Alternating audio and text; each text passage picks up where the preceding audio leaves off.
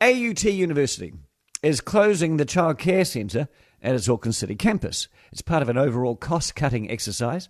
There are 16 workers employed at the centre, they're going to be made redundant. The parents of the 27 toddlers that use the centre now have to find a new daycare.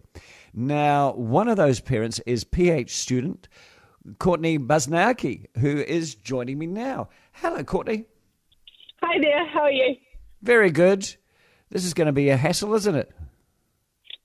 Yep, it's uh, not not quite the ideal outcome that we wanted, but um, yeah, that's just the way things are, I guess.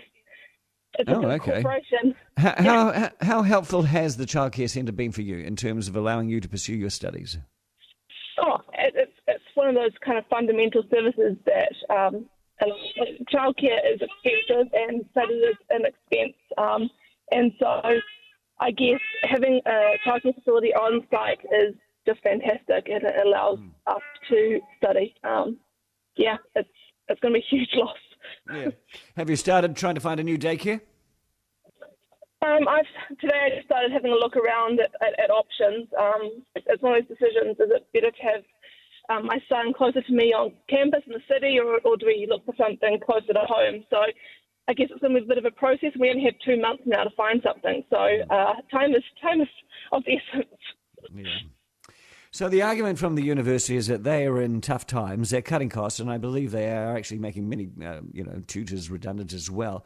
And they reckon that not many people were using the centre anyway, so they don't have a lot of money, so they closed it. What do you say to that?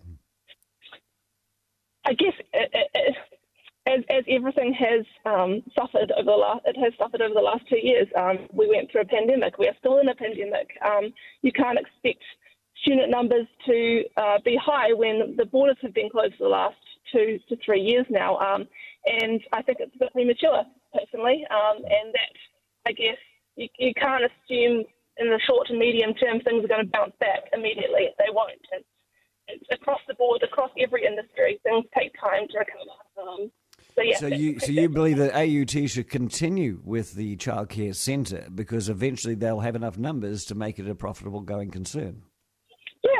It- It's not going to be a short term. There was never going to be a short term solution. Um, it's definitely a, long and drawn out process, and, and everyone was aware of that. Students um, and staff, parents, um, and, and we were aware that it was going to be a process. Um, but we didn't expect AUT to make a decision on a short to medium term um, outcome or outlook. Sorry. Yeah. All right. So how has this affected your studies? Well, it's going to make, um, I guess, my time spent on campus or, or studying at all really um, a bit restricted next year if I have to drop my son off um, outside of the CBD or um, walk, well, walk anyway. That's a bit of a luxury. Um, but find, yeah, go go to an alternative location to drop him off. I guess um, it is a bit of a luxury to have it so close, and it does allow me to spend more time doing what I what I'm meant to be doing, which is my PhD. Yeah. All right, well, Courtney, thank you so much for your time today. That is Courtney Basniaki, who has been affected by AUT's decision to close their childcare centre for the toddlers. 90% of parenting is just thinking about when you can have a break. And when you do take a break, enjoy the Parenting Hangover podcast.